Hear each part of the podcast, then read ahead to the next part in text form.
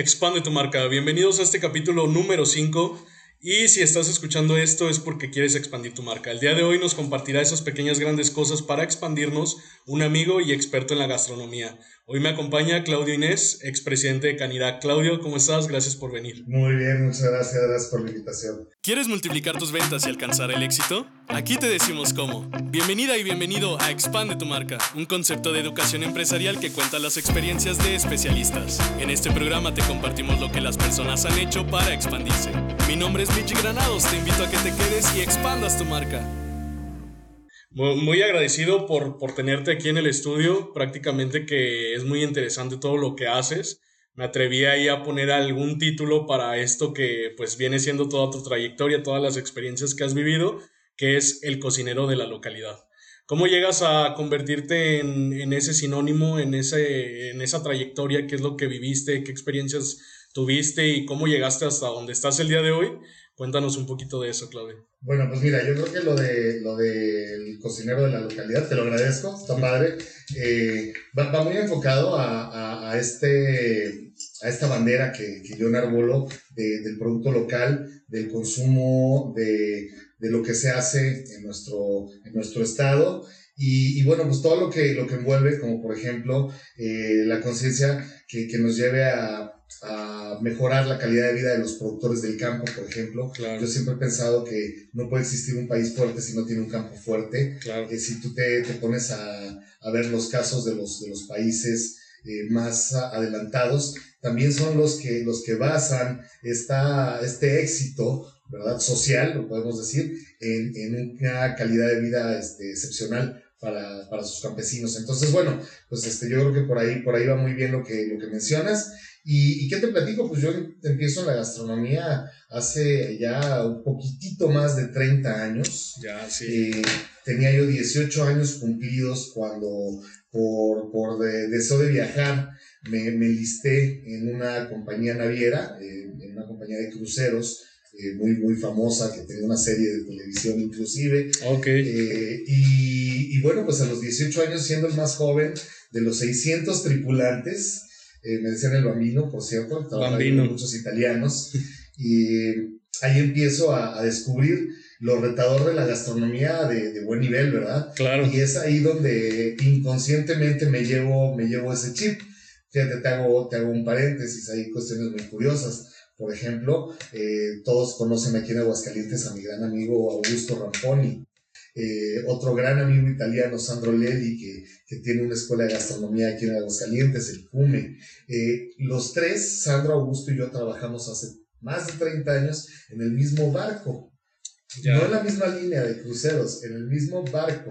¿Pero se conocieron ahí? Eh, nos cruzamos muchas veces, nos, nos, hicimos realmente amigos aquí tras la sorpresa de, de, que, estuvieron ahí hace 30 años. Que los tres fuimos este, sobrevivientes, exactamente.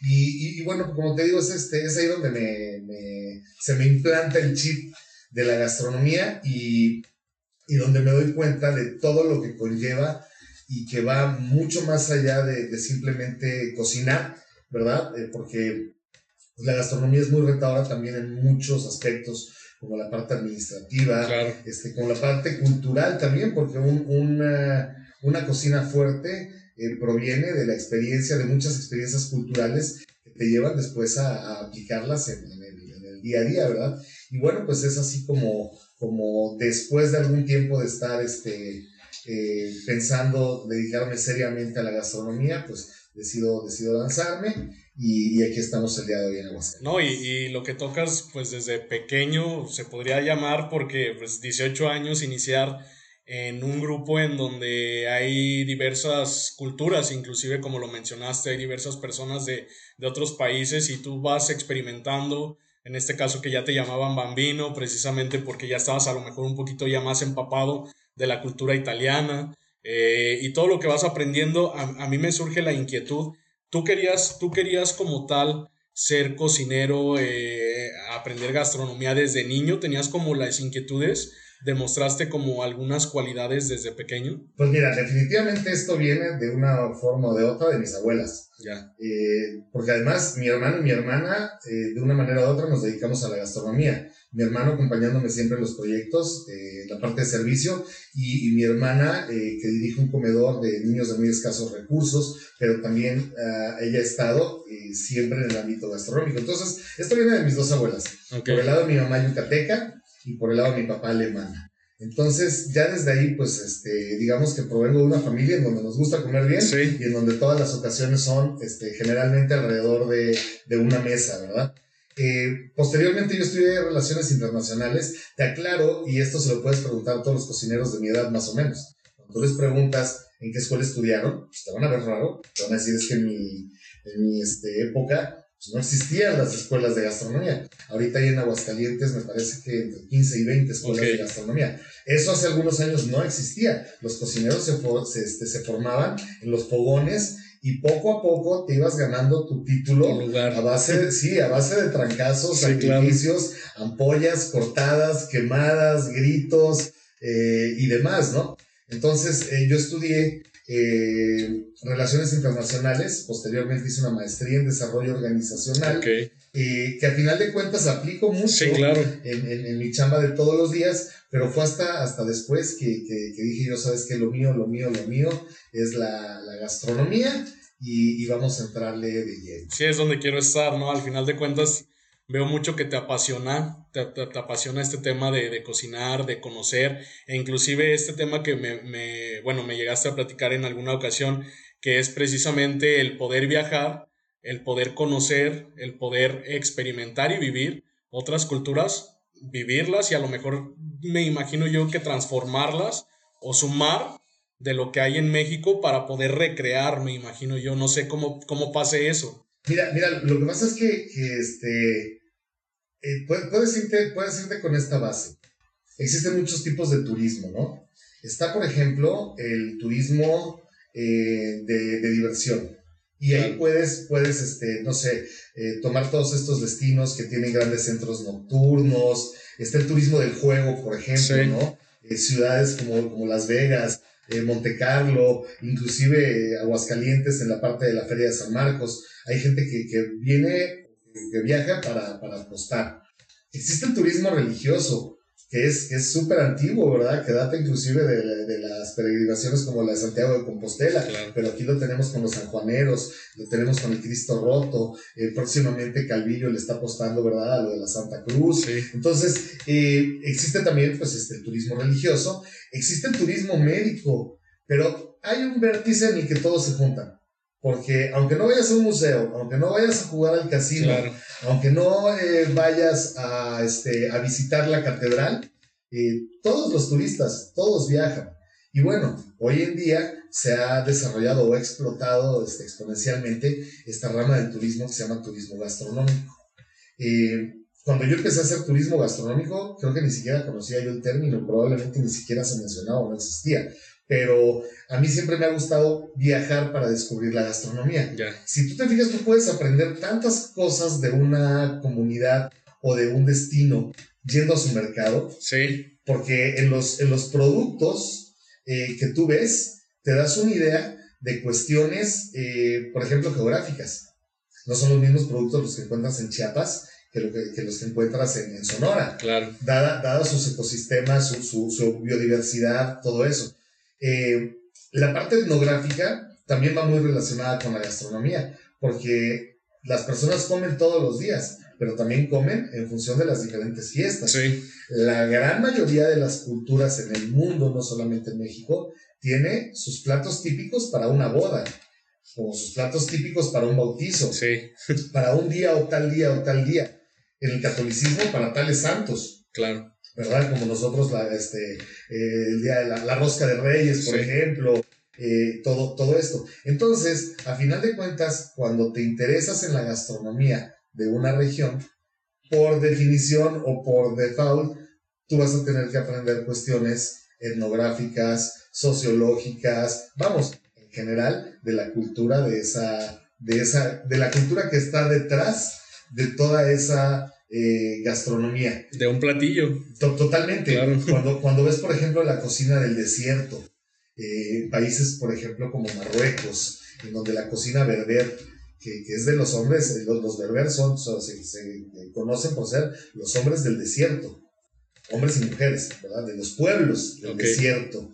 Entonces, cuando tú ves su comida a base de dátiles, a base de todo este tipo de frutos que se dan este, en, el, en, el, desierto, pues, pues, bueno, pues descubres mucho de su, de su identidad cultural también. Sí, y, y tocas una palabra que me gusta mucho, que es la identidad, porque la identidad después la proyectas y creo que es lo que también he visto que estás haciendo, por ejemplo, con el proyecto de Nahual, que tiene identidad, tiene, tiene algo ahí que es lo que te hace vivir, te crea una experiencia y me acuerdo de otro proyecto que en su momento este, llegué a visitar, que era Tasquicaba y mencionaban eh, experiencia sensorial, ¿no? Te, te, abre los sentidos, te toca cada parte de, de tu cuerpo, eh, el gusto, el olfato, todo. Y, y, y ahí en Agual creo yo que es donde estás aplicando precisamente esa identidad. ¿Qué identidad tú hasta ahora es la que como que impregnaste ahí en Nahual? Fíjate, todos los proyectos son diferentes. Yo le tengo un gran cariño, cariño a Tasca y Cava, que, que si bien por el momento está en stand-by, abrirá sus puertas próximamente cuando salgamos de esta, de esta situación. Eh, y Nahual es eh, en el mismo sentido, si, si, lo quieres ver así, con los mismos pilares, pero con un concepto diferente. Claro. A final de cuentas, toda mi cocina se basa en, eh, en excelentes productos. Y, y mi filosofía es el producto, primero, el producto local. Consumo local. No, puedes hacerlo 100% porque estás de acuerdo que el, el, camarón fresco de, del Picacho pues no, no, este, no, no aplica, ¿verdad? Sí, claro. Eh, Pero tratas de apoyar, o sea, esa parte la fusionas y precisamente creas toda esa experiencia con consumo local. Es, es correcto, entonces eh, yo creo que tenemos que subirnos a esta ola que, que, está pasando ahorita por Aguascalientes. Se habla de una revolución gastronómica en Aguascalientes que, que está motivada por algunas personas, somos varios, que, nos hemos este, abocado a, a, darle prioridad a lo, que, a lo que en nuestro estado se produce. Pero además Aguascalientes ha eh, estado trabajando desde, bueno, más bien en, muchas, en muchos frentes de batalla, por así llamarlos, para crear nuevos productos el campo de Aguascalientes es difícil que siga viviendo del maíz.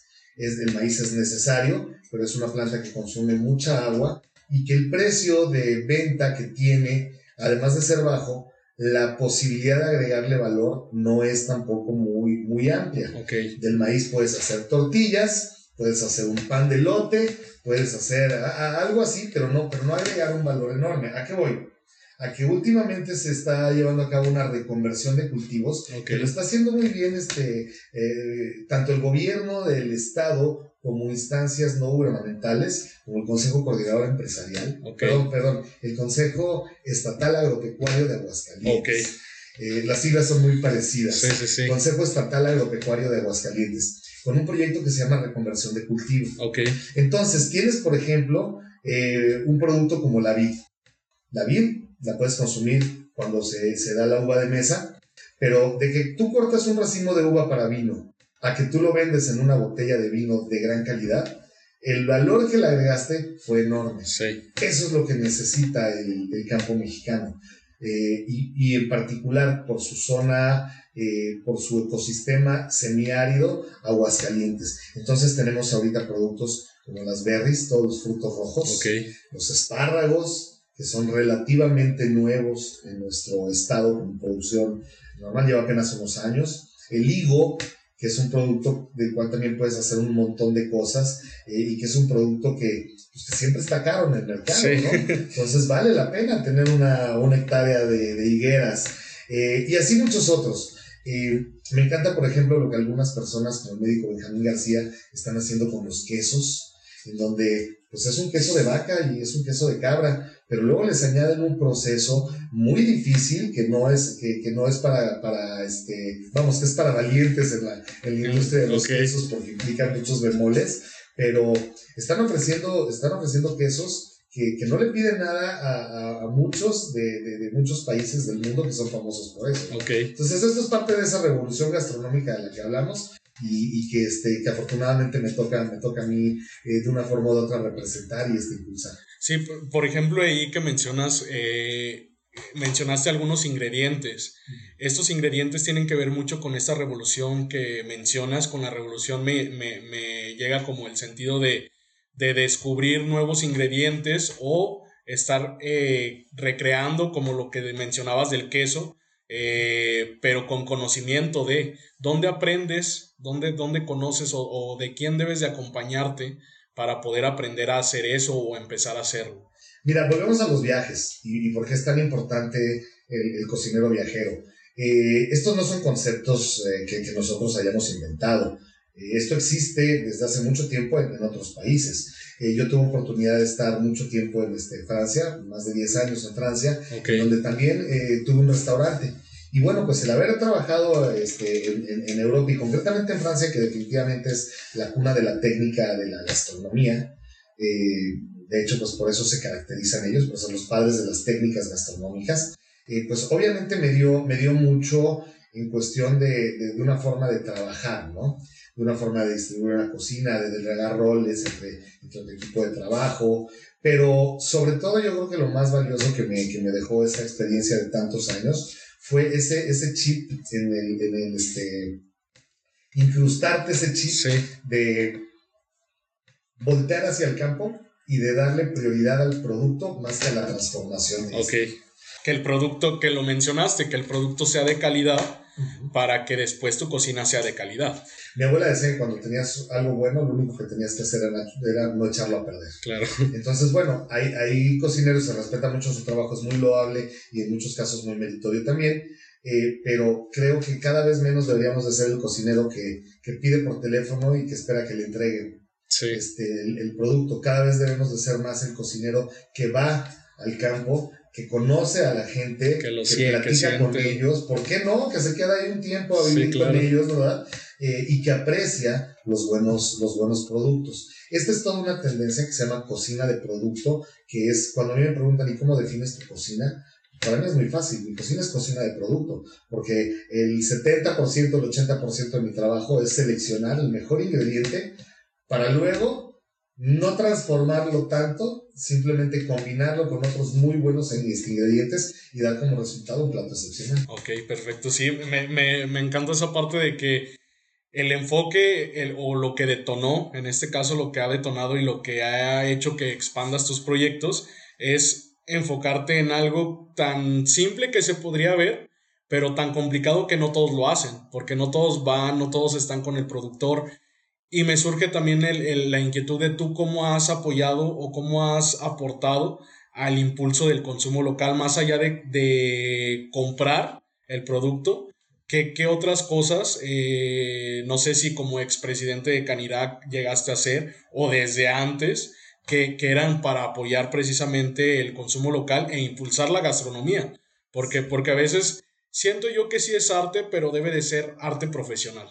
Mira, yo esto lo, esto lo, empiezo desde que llegué a este, Aguascalientes, hace 13 años aproximadamente, eh, que, que, entre mi hermano y yo abrimos este, el primer proyecto en uh, Jesús María. Okay. Y bueno, ya desde ahí todo giraba alrededor de productores locales que fuimos conociendo. Eh, te mencionaba de Benjamín García, que es aparte, después de tantos años, es un gran amigo, eh, de verdad se le, se le aprecia, y que fue hasta cierta forma el, el, este, pues el, precursor de, de, este proyecto, ¿verdad? Eh, porque yo no lo hubiera hecho si no hubieran contado buenos productos. Claro. Eh, yo no hubiera basado mi, mi, gastronomía en lo que encuentro en un supermercado o en una tienda de, de autoservicio. Entonces, este, desde, desde antes lo hemos llevado a la práctica.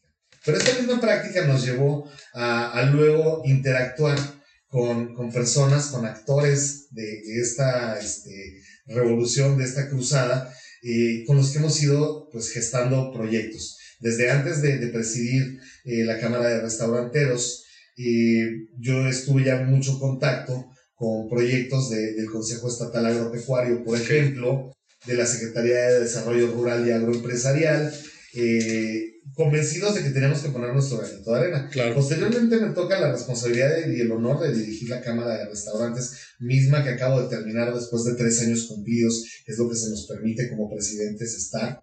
Eh, y, dentro de esto, pues pudimos apuntalar un poquito más el proyecto de identidad gastronómica de Aguascalientes. Pero también me paso este, eh, de foro en foro, literalmente a donde me invitan, voy con muchísimo gusto a dar una plática que ha tenido mucho éxito porque es muy racional, es muy lógica y no hay nadie que te pueda decir que lo que estás diciendo no es eh, justo, lógico y necesario, que se llama primero lo nuestro. Ok. Entonces, bueno, de esa forma vamos este, eh, poniendo nuestro granito de arena. Por otro lado, también he colaborado muy de cerca con un proyecto padrísimo eh, que se llama Once Tierras, que habla precisamente de los 11 municipios de sus productores y que, y que habla de hacer un puente directo entre restauranteros y, ¿por qué no?, amas de casa, cocineros, este, caseros, aficionados y demás, el puente directo entre ellos y los productores del campo. ¿Para qué? Pues para, para, entrar en esto que se llama comercio circular o comercio equitable, en donde el productor pueda tener un ingreso más justo por el trabajo eh, y no sea precisamente el intermediario el que se lleve el 80%, ¿verdad? ¿no? Y que, y que al final se está impulsando también la economía, ¿no? Para, para terminar, Claudio, me gustaría saber tú cómo defines la gastronomía de Aguascalientes y qué, qué consideras tú que es lo que podría llegar a detonar todavía más la identidad gastronómica de Aguascalientes? Mira, hay dos factores, no, no, no puede haber más. Eh, el primero es la investigación y el rescate, porque muchos estados tienen a sus grandes cocineras, Aguascalientes también las tienen. Estamos trabajando en un proyecto en el bosque de Cobos con cocineras tradicionales y nos damos cuenta que hay, que mucho acervo gastronómico en Aguascalientes. Mucha gente inclusive lo ha investigado, como te decía, no somos los primeros pero lo que se trata, de lo que se trata es de hacerlas brillar. Claro. Entonces, así como, como, como, algunos estados tienen algunas grandes cocineras de las cuales tengo el orgullo de llamarme su amigo, como Rosalba Morales en Michoacán, como Guillermina Muñoz en Tlaxcala, como Juana Amaya en Oaxaca, Miriam Peraza en, este, en Yucatán, eh, pues Aguascalientes tiene su Rosalba Morales, tiene su Miriam Peraza, tiene su Guillermina Muñoz. Lo que necesitamos es descubrirlas y luego hacerlas brillar. Entonces, esa es la primera línea de acción. Rescate y luego valorización. La segunda, pues es investigación y creación de nuevas recetas. Esto se facilita porque mediante todos estos programas y este trabajo que te comento que hace tanto la Secretaría de Desarrollo Rural, como el Consejo Estatal Agropecuario, como, algunas, este, como algunos entusiastas del tema, eh, que nos ponen en la mesa, literalmente, aplica muy bien la expresión, nos ponen en la mesa tantos buenos productos, pues que lo que tenemos que hacer nosotros es adoptarlos, generar buenas recetas. Y cuando te hablo de buenas recetas, te hablo de, varios puntos que debe de contener un buen plato para poder decir, sabes que este, esto es un platazo. Así como tú tienes una obra pictórica, una pintura, en donde dices, pues sabes qué, lo que pasa es que no tiene color o no tiene, o a lo mejor una canción, claro. tú digas, pues no tiene ritmo, no tiene rima, no tiene esto, no tiene el otro, nada más. Pues un plato es igual, un plato necesita varios elementos para que tú lo veas, lo evalúes y digas, no, este, este es un buen plato. plato claro. que tenemos que hacer los cocineros de Aguascalientes, es estar convencidos de esto y empezar a generar buenos platos en base a estos buenos ingredientes que nos están poniendo en la mesa. Claudio, pues muchas gracias, nos Ahora sí que nos falta mucho tiempo, creo que siempre las charlas van de menos a más y, siempre, siempre es necesario más tiempo. Te agradezco por haber venido al estudio, por haber compartido esas experiencias. Eh, redes sociales, ¿cómo te pueden seguir, Claudio? Bueno, pues este, definitivamente Instagram y Facebook, Claudio Ines, ¿verdad? En Instagram, Claudio Ines Cocina de Producto. Y bueno, pues los, este, las redes sociales de los, de los proyectos este, que tenemos. Nahual en este momento, Tasque Cava que viene de, este, otra vez a abrir sus puertas en un futuro esperemos no muy, no muy lejano. Y, y bueno, pues también estén pendientes de todos los, este, los restaurantes que, que estamos asesorando, en donde de una forma u otra se menciona que el menú este, tiene algo, algo de... Hemos literalmente, metemos nuestro, nuestra cuchara, ¿verdad? En algunos menús. De esa forma nos pueden seguir y, bueno, pues este, en mi, en mi página personal saben que, que todos son este, bienvenidos y pues este, encantados de compartir y de, y de este, intercambiar experiencias de, de este tipo con la gente. Una vez más, muchas gracias Claudio, muchas gracias también a todas las personas que nos siguen, que nos escuchan. Recuerden también seguir arroba expande tu marca y nos vemos en el próximo capítulo. Bye.